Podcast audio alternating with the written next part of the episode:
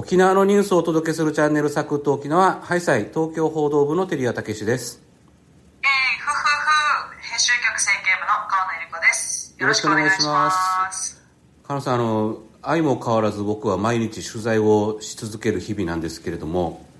はい。まあ仕事だからねそうそうそう。頑張りなさいよ。で今東京交通会館でですねあの有楽町駅そばのあのおさ酒フェスっていうイベントやってるんですよ。全国のお酒を一堂に集めてそれを楽しめますっていうイベントの中で泡盛が半分ぐらい出店しててこれはまたニュースだということで駆けつけてきちんと取材して今記事を書き終えたところなんですがはい。あの酒造共同あ酒造組合の方々やっぱ何人か知り合いがねいたりとか青森メーカーさんの知り合いがいたりとかしてめちゃくちゃ青森進めてくるんですね。断りながら取材をするっていうこの苦行をねやった挙句最後の最後でやっぱ飲めって言われてやんばる酒造の丸太というお酒大宜味村。大好き。うん、いいいいお酒ですよね。炭酸割りをねちょっと一杯引っ掛けちゃいましてうんあのね絶好調です。私も昨日の酒がまだ体内に残ってまして。多分状態としては同じ感じです。えそれ絶好調二日酔いを引きずってるってことじゃないんですかねそれはね。そうですね。まあじゃあ同じ好調なままで勢いでいきたいんですがお便りいただきました。ありがとうございます。北九州の人さん。え朝ごはんを食べながらいつも息子と拝聴しています。テリアさんが一番最後に言っている沖縄の方言の挨拶が何て言ってるのか。ヤマトン中の私たちには全くわからないので解説していただけると嬉しいです。これからも二日酔いに負けずに頑張ってください。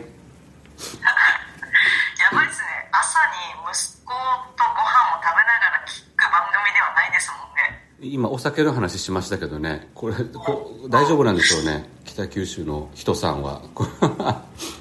えっともう申し訳ないです。じゃあお酒の話を控えるようにして。控えるようにしましょう、まあ二日酔い。息子のね教育上良くないと思います。はい、のよでくない。もう思いがけずそういうリスナーさんもいるっていうことで、あありがたく、はい、はい配信していきますが、あの、僕が最後に言ってるね、あの、挨拶が、一平二平デイビタン、マタンチチミソーリオと言ってるんですけれども、はい一平二平デイビタンがどうもありがとうございました。マタンチチミソーリオがまた聞いてくださいねっていう意味ですね。はいはいはい。確かに説明しないまま何度も何度も繰り返し言ってますけど、伝わらないですよね。たまにじゃあそういうことを言おう言おうと思います。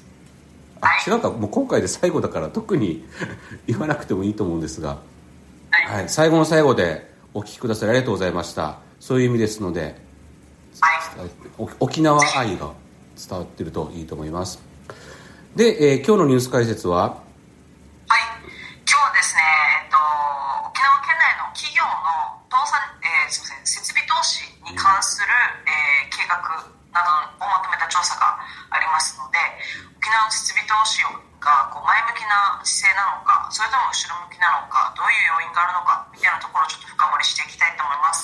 願いします。まずは沖縄タイムスの記事を紹介します。沖縄振興開発金融公庫は、沖縄県内主要企業の設備投資計画に関する調査結果、2023年9月調査を発表しました。2022年度の設備投資額の実績は前年度実績と比べて全産業で3.5%増と4年ぶりに増えました。2023年度の計画は全産業で1.0%増とプラスが維持される見込みとなっています。設備投資計画の保有率は前年度修正計画から6.5ポイント上昇し76.1%となり沖縄高校は投資意欲は前向きな姿勢が伺えると判断しています。はい。難しいですね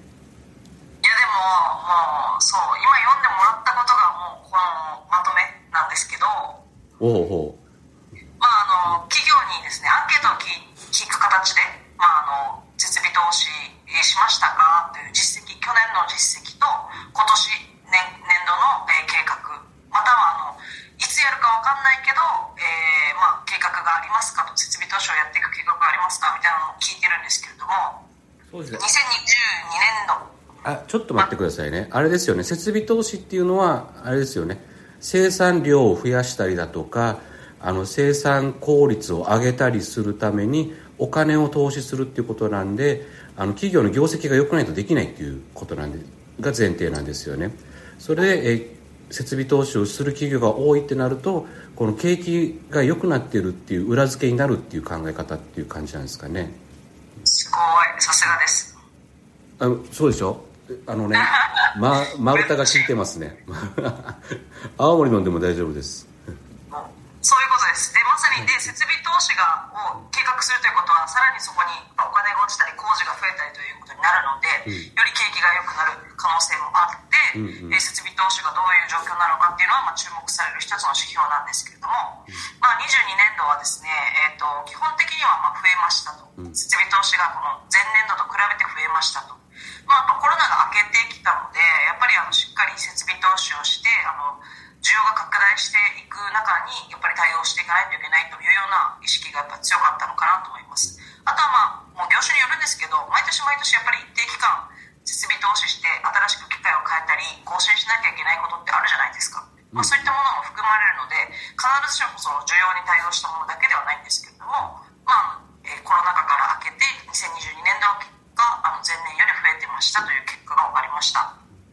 でじゃあ23年度この足元はどうなのかというと,、えー、と実際にこう、えーここも増えている、まあ、さらに去年の22年度よりも増えているっていうような、えー見通し。まだ23年度終わってないので現時点で見通しで実績ではないんですけれどももう増えているようなあー見通しですで特にですねこう特徴的だと言ってたのが食料品製造業でその設備投資をしたと、まあ、するというようなあー計画がいっぱいあるっていうのが特徴的で沖縄製造業は食品製造業が多いんですけれども、まあ、これはですね観光の需要が増加しているのでその増えた増加えー増加したその需要に対応するために、まあ、能力を拡充したりラインを新しく増やしたりとか、まあ、そういったようなものがあるんですけれども観光だけじゃなくてですねこの県民が食べる一般の食品とかっていうところの製造会社もやっぱり設備投資をして能力拡大するというような回答をしている企業が目立ちました。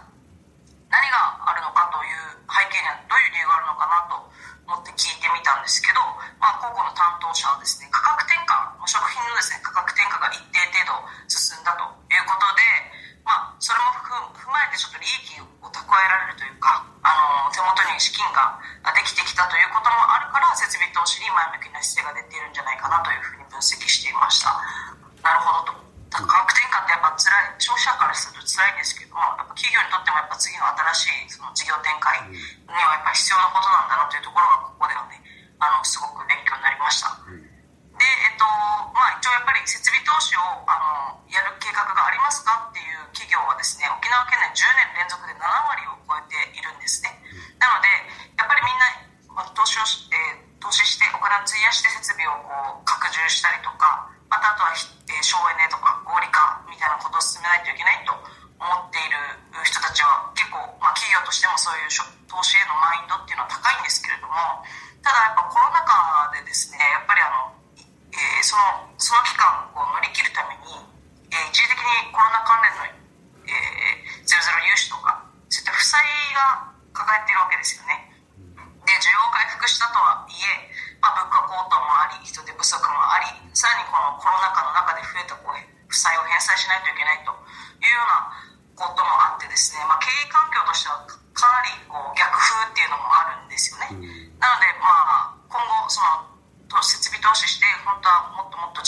と事業を拡大していきたいんだけどって思っていても、まあ、本当にこれが実現されるのか設備投資としてあの景気良くしていくための方向に動くのかっていうのはやっぱちょっと慎重に見ないといけないというようなことで、まあ、引き続き動向を注視していく必要があるなと話していました。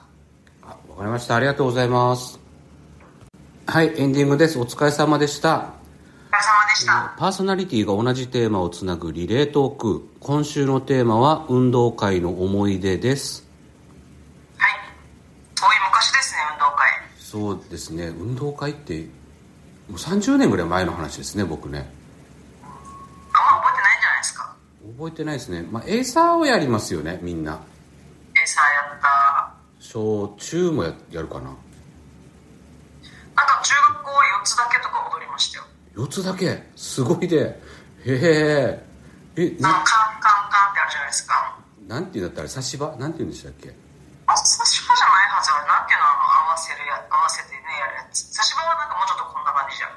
あ。あなるほどなるほど四つ竹のだけど、あの、あ、なんか挟んで、こう、音を鳴らす、あの、赤い、うんあそれそのものが四つ竹っていうみたいですよ、四つ竹でやる楽曲の四つ竹ってことなのかそういうことなんだ。あなで、それを持って、踊るんですよね。そうだよあの2枚組み合わさってるやつを片手で持ってそれが両手でやあるから合計4つの竹があるから4つ竹なんだあれ、竹だったんだ。知らなかった。あちょっとよくないねまた 息子さんと朝食食べながら聞いてる方もいらっしゃるんだからちゃんと喋らないとそうそう。そう、四つだけをやったりしましたよ。琉球舞踊ね琉球舞踊の四つ竹、うん舞踊。まあね沖縄の文化をこの機会に学びましょうということだと思うんですけどまあ、ね A さんもそうですけど、四つだけ踊るのもやっぱりね、沖縄ならではではあると思うので、うんですね。まあ思い出のえ運動会思い出そっか。あと弁当が楽しかったなっていう。ああ、弁当嬉しいですようね。ん。大体唐揚げしか食べないんだけどなんか、うん、特別感ありますもんね、運動会って。うん私絶対、あの、運動会前に靴、新しい靴買って靴ずれする人でした。あーいるよね。なんかちょっとえなんて言ったらいいのこれ。ちょっとび貧乏症的ななんかこうそういう機会がないと高い買い物できませんみたいなやつだよね。そうん。でもやっぱり結局履き慣れてないから、そうそうそう。靴の裏、なんか足の裏、うん。アキレス腱のところとか擦れたりして、なんか、最後、運動会終わる頃には足引きずって帰る学べばいいのにね毎年のことだから、だからね、毎年毎年やってました。やっぱ嬉しい、嬉しいからね。あね新しいものをねもらうといやご運動会のご褒美にと言って買ってもらった方が来年の運動会まで頑張れるっていうことにはなるんだろうねそうだね。あれどうしましょう？これなんかたわいもない話してますけど大丈夫ですか？全然落ちないけどね。まあいいっすがい一応じゃあこれではい。終わりということであのねぼ今回今月をもちまして僕が Voicy を卒業することになりまして。ひはい。長い間ありがとうございました。ーどうしましょうかね。もう私も相方を失ってしまいまして。相方はいや川野さんはいっぱいいるはずなんで。飲み友達が。まあちょっとしばらくだから、その、ふわふわした、あの、よりあのククオリティを落とさないようにお願いしますねはい。あの経済ニュースの解説はぜひ続けてい。ただいて続けていきたいですけど、まあもうそれも、ゆるっとサンデーに任せてもいいかなとは思うんですけどね。あサタデーまでゆるっとしちゃうっていうそうそうそう。これね北九州の人さんが OK するんだったら僕いいと思いますよあの KSYD さんとかね KY さんとか Voicy二郎さんとかいっぱいいらっしゃいましたよね。長年支えてくださっているファンのそうそう。もう本当にありがとうございました。みがとうございます。皆さんがね聞いてくださるから僕続けられました。